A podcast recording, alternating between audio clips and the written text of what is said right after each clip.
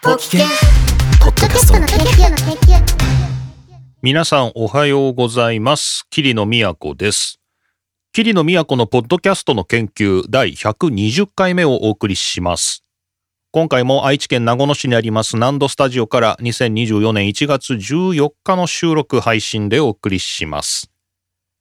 さて、最初の話題なんですが、ポッドキャストの編集アプリに関して、こんなメッセージいただきましたので、ちょっと考えてみたいと思います。こちら、奈良県にお住まいのプラットフォーム石橋さんです。ありがとうございます。桐野先生ご無沙汰しております石橋です。今年もよろしくお願いいたします。よろしくお願いいたします。ポッドキャストの研究第119回目の配信を聞いた際に収録するマイクが変わったのかな？と思っていたらまさか体調を崩されていたとは蜂蜜を舐めて元気になってくださいませ。蜂蜜が効くの？蜂蜜効くのか？ルル EX しか飲んでませんでしたね。蜂蜜が必要だったんですね。おかげさまで。あれから一週間ぐらい経つんですかね。あの、まあ、喉はもうほぼ大丈夫ですね。薬も、はい、もう飲んでおりません。えーさて、ここから本題ですね。さて、私は GarageBand で音声データを編集しています。 GarageBand というのは Mac を購入すればインストールされている無料のアプリケーションです。そうですね。あの、誰でも簡単に音楽が作れるみたいなね、そういう触れ込みで出てきた GarageBand。まあ、iPad とかね、iPhone にもありますよね。自身のポッドキャスト、石橋さんのプラットフォームですね。えーポッドキャストも100回目の配信を目前にし、そうですよね。すごいですよね。編集アプリをロジッ Pro にアップグレードしようかと考えています。なるほど。作業時間が短くなったり、編集データの品質が上がるのではないかと楽観的に考えております。そこで先生に質問です。Logic Pro をインターネットで調べると、えー DTM 関連の情報ばかりで、音声編集の内容は少ないように思います。ああ、そうかもね。こう、DTM 関連っていうのは音楽制作ですよね。こう、歌を入れたり、ギターを入れたりね、ピアノを弾いたりとか。なんかそうやって音楽を作るっていうところで、 Logic Pro を使いましょうっていう、そういう情報が多くて、こう、ポッドキャストみたいな音声編集の内容が少ないんじゃないかっていうね。まあ確かにそうかもしれないですね。そこで可能であれば、 GarageBand と Logic Pro の違いや、 Logic Pro の良いところを教えていただけないでしょうか。第112回でお話しされていた AI マスタリングのその後もお聞かせいただけると幸いです。どうぞよろしくお願いいたします。ということで、プラットフォーム石橋さんからありがとうございました。追伸、追伸いただきましたね。じゃあこれはパーティータイム回しにしましょうか。じゃあ本題の話だけしましょうか。これアプリね。このね、まあ、ポッドキャストの編集のアプリっていうのは、まあ、究極何でもいいっちゃ何でもいいんですけど、とりあえず Mac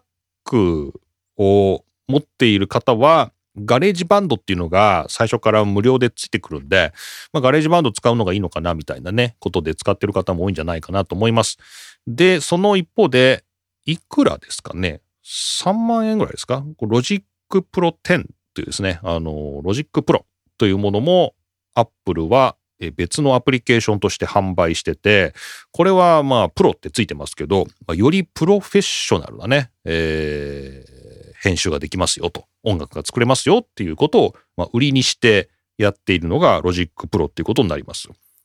で、現状、石橋さんはこの GarageBand を使ってたんですね。このね、一緒にあの収録、あのカラオケボックスですかね、スタジオでやったことありますけども、あの時 Mac 使っておられましたけど、あれは GarageBand だったんですね。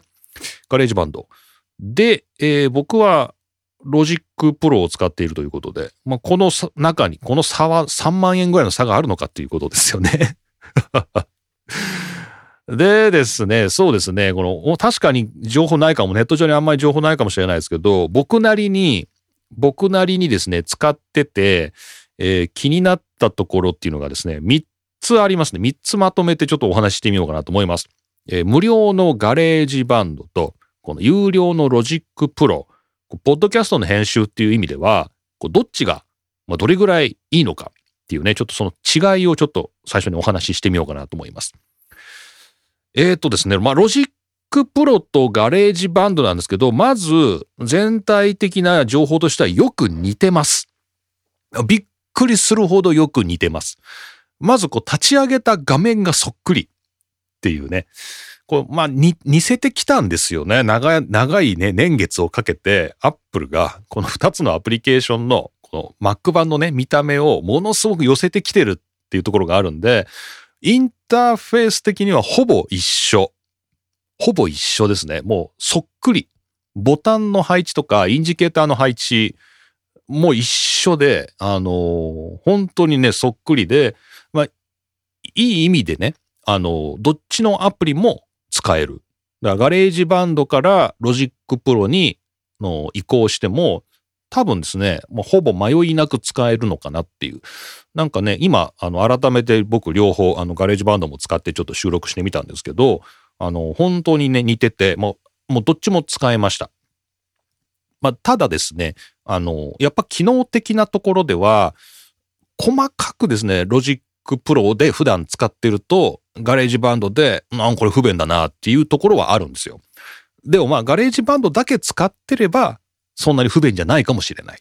ね。なので、まあちょっとその辺は、あの、ちょっと眉に唾つけて聞いていただきたいんですけど、Logic Pro 普段使っている人が GarageBand を使った時に、え、なんでこれができないのっていうふうに思ったことがいくつかあったんですね。で、まずその一つ目なんですけど、えっ、と、ミキサーがなくないですか？ GarageBand って。ミキサーなくない？あの、ミキサーっていうのは、あの、いわゆる卓っていうふうに言いますけど、あの、オーディオのこうフェーダーがズワーって並んでて、この全部のチャンネルっていうんですか？ね、全部のトラックを一覧で、このフェーダーが並んでて、そこでエフェクトも全部挿してみたいな、このインアウト決めて、ね、このパンを右、左に振ってとか、なんかそういう一覧のミキサーっていうのが、 Logic Pro では当たり前のようにまああるし、普通 DAW ってこういうのがあるような気がするんですけど、 GarageBand ないですよね。あったら教えてほしいですけど、逆にね。ないですよね。で、その、じゃあエフェクトとか、そのオーディオとか、そういうのどこで調整するのかっていうと、各トラックごとに調整するんですね。えー、プラグインであるとかか、えー、録音の設定であるとかですね。えー本来は、まあ、 Logic Pro 的にはこれは一覧の卓でですね、ミキサーで調整できるんですけど、それをこう、いちいちチャンネルごとに渡っていって調整しなきゃいけないのかな、みたいなのが、まちょっとこれ面倒だなという。なんかミキサーがある。Logic Pro にはミキサーがある。まあ当たり前のようにあるんですけど、 GarageBand ではこれは複雑だからということなのか、まあ、なんか、あの、ついてないというかね、あの、パッと出るところにないのが不便だなと思います。あと、まあ、それに関連してなんですけど、インターフェース的なところで、あのー各チャンネルのですね、幅、縦の幅が GarageBand って変えられなくないですか？こう Logic Pro だと、こう、チャンネルがバーっと縦に並んでて、あの、まあ、話者1人、2人、3人みたいなね、並んでるんですけど、それ波形がバーって出てるんですが、それの、あの左右のね、あの縮尺っていうのはまあ、どっちのアプリも変えれるんですけど、縦のね、縮尺っていうんですか、縦に引き伸ばしてみるとか、薄くするとか、なんかそういうのが、 Logic Pro では当たり前のようにできるんですけど、GarageBand できなくないですかね。で、これがちょっと、その、オーディオの波形を一覧で見るっていう時に、あのー不便かなと。こう縦に引き伸ばしてみた方が見やすい時あるんで、こう縦に伸ばしてみるとか、なんかそういうのができないのはちょっと不便、 GarageBand 不便だなというふうに思いましたが、はい。えー、まずそういうインターフェースですね。一つ目の点はね。インターフェースっていう点では、Logic Pro の方がやりたいことがすぐにできるような感じになってる。まあ、ただ逆に言うと、あの、ちょっと触るといろんなとこ動いちゃうんで、 Logic Pro はね。あの、その辺がこう、 GarageBand はうまいこと固定されてるっていう感じで、あのまあ、ある意味使いやすい。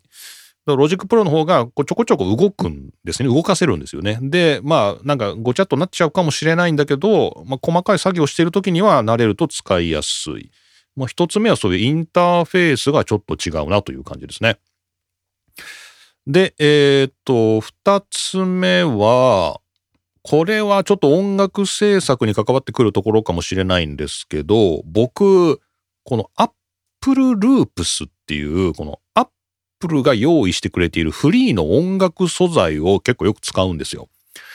この番組でも、あのーポキケンっていうですね、最初のオープニングとか、あとパーティータイムの BGM とかありますけど、あれ全部僕が作ってるんですが、あの、手弾きでね、あの、キーボードとかで入れる時もありますけど、基本的には Logic Pro の中の Apple Loops っていうね、この無料の音素材を組み合わせて自分で作ってるし、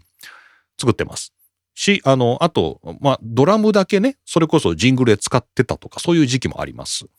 ので、このかなりこのロジック、ポッドキャスターにとって無料の音素材がパッとすぐ使えるっていうのは非常に大事で、僕これすごい大事だと思うんですよね。ね、なんかいちいちネットにね、フリー素材探しに行ってっていう、なんか怪しい、ね、あの、本当にこれ著作権フリーなのかなみたいなのを、まあ、探すっていうのは結構大変なんですけど、こうすぐね、実はポッドキャスターですぐ音楽使いたいんですよね。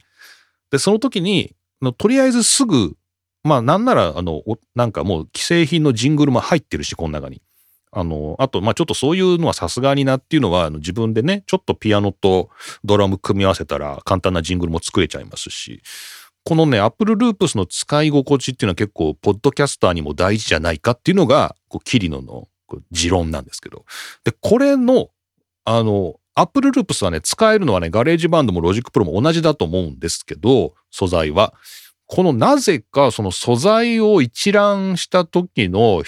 示される情報量が全然違う。何なんだこれ。多分ややこしいからなのかな。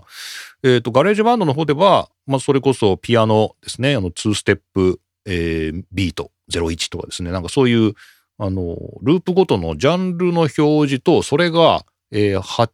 拍か4拍か16拍かって、これなんだこの拍って。拍。ああ、あれか。8B とか 16B とかってことか。32B とかみたいな。なんかそういう、あの、そこまでの情報しか出なくて、なんかね、ちょっと、あの、わかんないんですけど、 Logic Pro だと、テンポも出るんですよね。テンポ。そのループのテンポと、あと、キーも出るんですよ。これが大事なんですけど、えーそれが A フラットなのかとかですね、そのキーが C なのかとかですね、そのループのキーが出るんで、あの、より簡単に音楽を組み合わせることができるんですよね。なんかや、細かい話ですけど、あの、なので、あの、同じループなんですよ。素材としては同じ素材を参照するんですけど、えっと、インターフェース的には Logic Pro から見た方が豊富な情報があって、あの、より、あの、簡単にですね、ループを扱えるっていう、こういう風になってます。不思議ですね、この辺のインターフェースね。はい。これ二つ目。実は、ポッドキャスターにもね、このロジックのね、あの、まあ、 GarageBand の用意してる、この Apple Loops がね、すごい大事なんです、僕にとってね。この Apple Loops が使いたくて、この Apple のね、環境に来たっていうところも僕あるんで、これがね、 Logic Pro の方が圧倒的に使いやすいですね。これが二つ目です。で、三つ目が、あの、その、マスタリング含めた最後の音の書き出し、ポッドキャスターとしては、最後に、こうね、この DAW で編集したものを一つのオーディオファイルに書き出す必要があるんですけど、この最後の書き出しの部分なんだけど、この石橋さんが質問してくれてた、あの、マスタリングですね。AI マスタリング。これはね、確かに Logic Pro にしかない機能なんで、これはぜひ使ってほしい。ぜひ使ってほしいっていう。これなん、まあ、結局僕112回目でこれをご紹介したってことなんですけど、その後リリースしているポッドキャストすべてに AI マスタリングをかけてます。ね、このかけ方なんですけど、たまにかけ忘れる時があって、あの、良くないんですけど、これなんでかっていうとですね、あの AI のマスタリングをかけるのは、あの、まあ、自動でかかるんですけど、その、その時の録音のトラック全部終わって、で、それを一回ですね、手動で、あの、再分析させる必要があるんですよね。この AI に、この今回の収録してるオーディオのこの傾向っていうのを一回こう再分析、リアナライズさせる必要があって、これがね、手動なんですよ。なので最後のトラックダウンのところで一回この再分析っていうのをやると、自動的に全てのエフェクトがかかる。マスタリングエフェクトがかかるっていうね。で、あの、まあ、リリースされるっていう感じで、あの、たまに忘れて、この、かけずにね、あの、前、なんていうの、今回のオーディオじゃない分析したやつでかけて出しちゃってる時もたまにあるような気がするんですけど、この、最近慣れてきましたんで、あの、必ずやってますけど、あの、まあ、AI がやってくれるんですけど、全く全て自動ってわけじゃなくて、あの、一回ですね、手動であの分析させる必要があるっていう。ただそれを忘れなければ、うん、なんか確かにこれをかけた方が、あの、全体的にはすごい、あの、映えますね。あの、いいと思います。特にあの、ジングルとかね、音楽や、作った時にこれかけるとかけないのでは全然違う仕上がりになりますし、この僕のね、あのトークでも、だいぶ、あの、イコライジングがかかりますね。はい。なので、えっ、ー、と、これはすごくいいと思います。これは Logic Pro を買ったら無料でついてくるものなので、まあ、これはすごい価値があるなと思っています。で、あと書き出しですね。最後、それを書き出す際が、あの、僕も一時期 GarageBand 使ってたんでよくわかるんですけど、 GarageBand を最後、あの、まあ、複数のトラックのやつを一つのね、あの、MP3 ファイルとかに書き出すときには、曲をディスクに書き出すっていうですね、あの、多分そういう作業をすると思います。共有かな？共有から曲をディスクに書き出すっていうところで、そこで、あの、まあ、大体、これを MP3 にするか、それともまあ、あの、 WAV ファイルにするかとか簡単に選んで、音質も低、中、高、最高みたいなね、それぐらいでざっくり書き出すっていう、えー、そういうことができると思います。これが、えっ、ー、と、 Logic Pro に来ますと、その共有とかですね、ディスクに書き出すというものはないので、まあ、ここが大きく違いますね。ここで GarageBand から来ると迷うんじゃないかな、ポッドキャスターの人はね。えっ、ー、と、 Logic Pro の場合は、ファイルからバウンスですね。このバウンスのところで、えー、複数のファイル形式も同時に書き出せますし、ファイルの中にどういう情報を含めるかというところもかなり細かく選べるようになってて、まあちょっと細かゆいとこに手が届くかなって感じですね。まあ、ポッドキャスター的には MP3 ファイルをまあ出したいなっていうところはあると思いますけど、まあ、その一方で保存用には PCM のね、あの WAV なりですね、なんなりあの出しておきたいなっていうところあるかもしれないですけど、まあ、これを両方一緒に出せちゃうとかね、まあ、この辺は便利かなっていう感じがしますね。はい。というわけで、えー、今日は妙にちょっと技術的な話になってしまいましたけど、でもやっぱね、これ聞いている方からのね、質問に答えるっていうのが一番僕大事だと思いますんで、えー、プラットフォーム石橋さんからの若干技術的な質問でしたけれども、えー、Mac でポッドキャストを制作する場合に、GarageBand を使うべきか、 Logic Pro 10を使うべきか、どっちがいいですかということに関して、えー、まあ、僕の、あの、観点からですけどね、僕の点からですけど、まあ、3点、えー、ご紹介しました。まず1つ目は、インターフェースですね。見た目がだいぶ似てるんですけど、細かいところで Logic Pro 10の方が細かいことができるっていうね。えー、まあ、ミキサーが一覧で見える。これは絶対必要だと思うんだけどな。これがね、うん、ちょっと GarageBand どうなんでしょうか。まあ、 Logic Pro 10にはあって、まあ、タグがあるっていうね。これはすごくいいなと。あと、まあ、このトラックの幅をね、縦の幅を変えられるっていうのは、こう波形を見て編集しがちなポッドキャスターにはすごく便利な機能なんですけど、これが GarageBand でできなさそうなのはちょっと痛いかなというね、そういうインターフェースの点。で、二つ目が、ポッドキャスターにとって実は大事なフリー音楽素材のね、Apple Loops というのがありますが、これの、えー、表示されるデータが Logic Pro 10の方が圧倒的に多くて、えー、使いやすいっていうね。逆になんでこれ GarageBand では省略されてるのかっていうのちょっとよくわからないんですけど、えー、まあ Apple Loops 同じ素材なんですけど、あの、組み合わせるにせよ使うにしたら、 Logic Pro 10でやった方が圧倒的にわかりやすいっていうね。特にあの石橋さんも音楽よくわかる方だと思いますんで、このテンポとかキーとかそれ当然表示されてるべきだろうっていう情報は Logic Pro 10にはちゃんと出てます。はい。そして3番目が最後の書き出しですね。マスタリングする部分とかは、この AI マスタリングは Logic Pro 10にしかないあの機能ですので、これを試したいっていう場合は、 Logic Pro 10あのアップグレードする価値あるかなと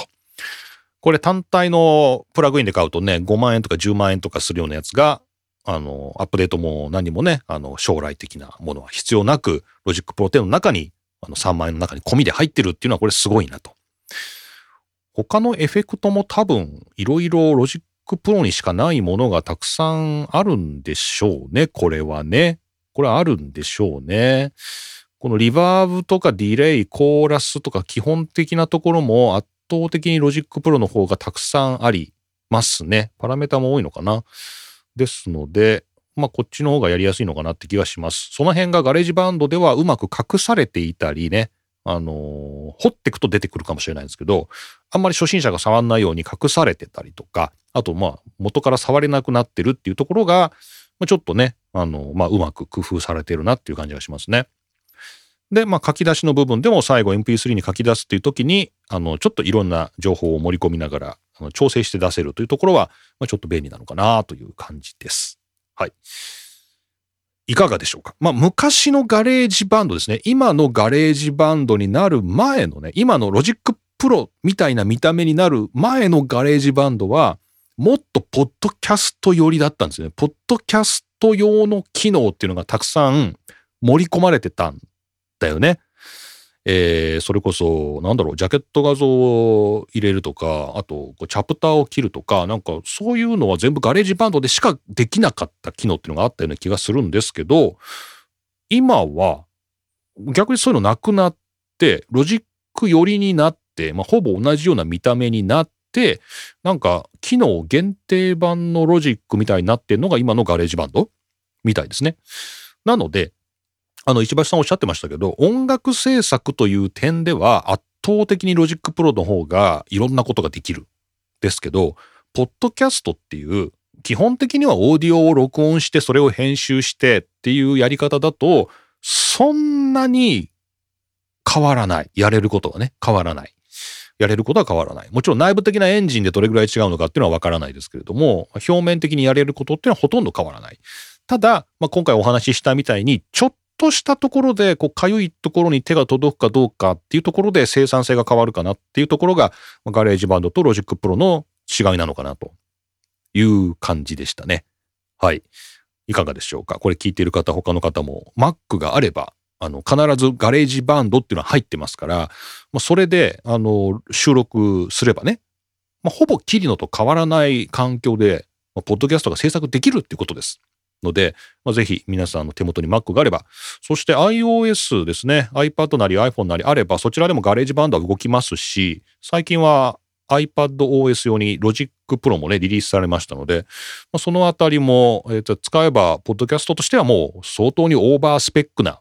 えー、収録環境ができるんじゃないかなと思います。はい。というわけで、奈良県にお住まいのプラットフォーム石橋さん、どうもありがとうございました。えー、お便りお返事して、今回は終わったということになりますけど、またちょっとこういうのはあの文字情報で、ブログにもね、僕のあの、ハテナブログ、キリノートってありますけど、そちらもちょっと連動して書いてみたいですね。ちょっとね、こういう情報はね、書いとくと助かる人もいるかもしれませんのでね。はい、いいお便り、メッセージありがとうございました。まあ、皆さんからのあのお気軽なご質問であるとか、あの、まあ、メッセージ、あの、いただければと思います。こちら、あの、Google フォームでいただきました。まあ、他マシュマロでもいいですし、まあ、何らか、あの、マストドン、ツイッター、ハッシュタグはポキケンです。まあ、何らか質問いただければ番組の中でご回答して、まあ、みんなでシェアできたらなと思いますので、よろしくお願いします。はい。というわけで、じゃあ、この後はパーティータイムということで、えーえー、まあ今までが、まあ本題というわけじゃないですけど、まあその後ですね、あの、お時間の許す方、キリノの近況であるとか、最近思ったこと、あとですね、さっきの石橋さんのお便りの追伸っていうね、部分ありまして、そちら今日パーティータイムでお話ししたいと思います。それでは皆様、パーティータイムお時間のある方、引き続きお付き合いよろしくお願いいたします。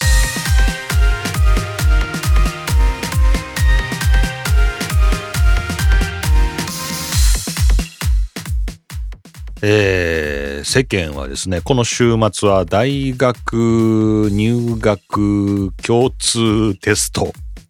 だっけ？なんかちょっと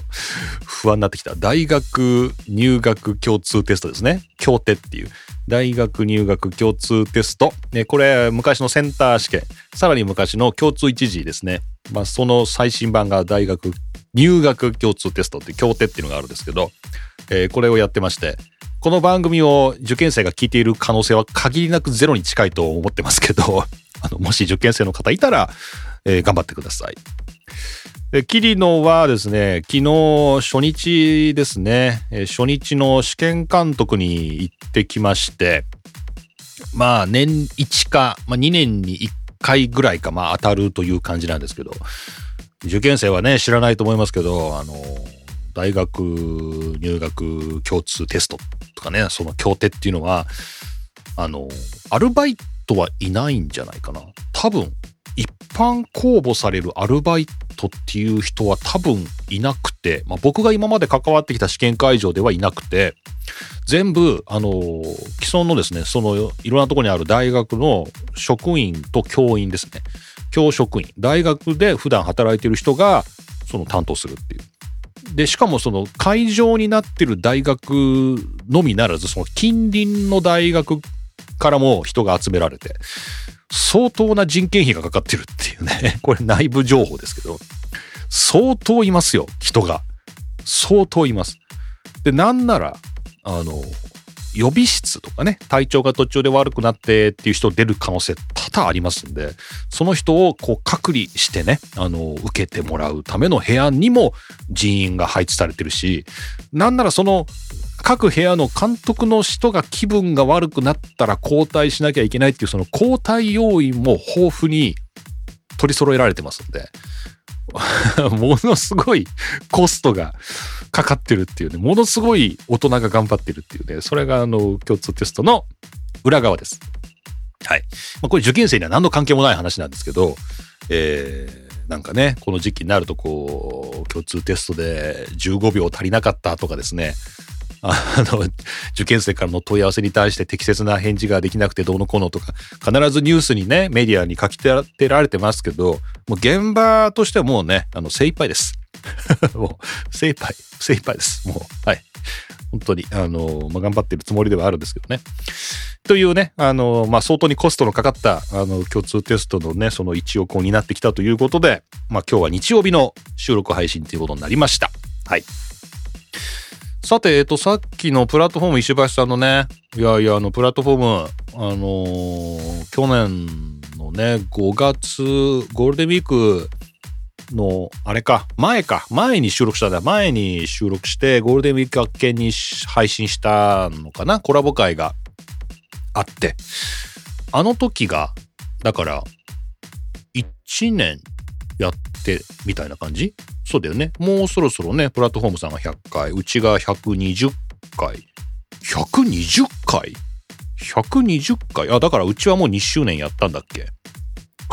もう忘れてんだけど。2年やったのか。そっかそっか。だから、向こうのね、プラットフォームさんがそろそろ2周年みたいな感じなのね。はいはいはい。で、そうそう。で、去年コラボした時にっていう話をしてて、で、追伸、ね、さっきのメッセージに追伸、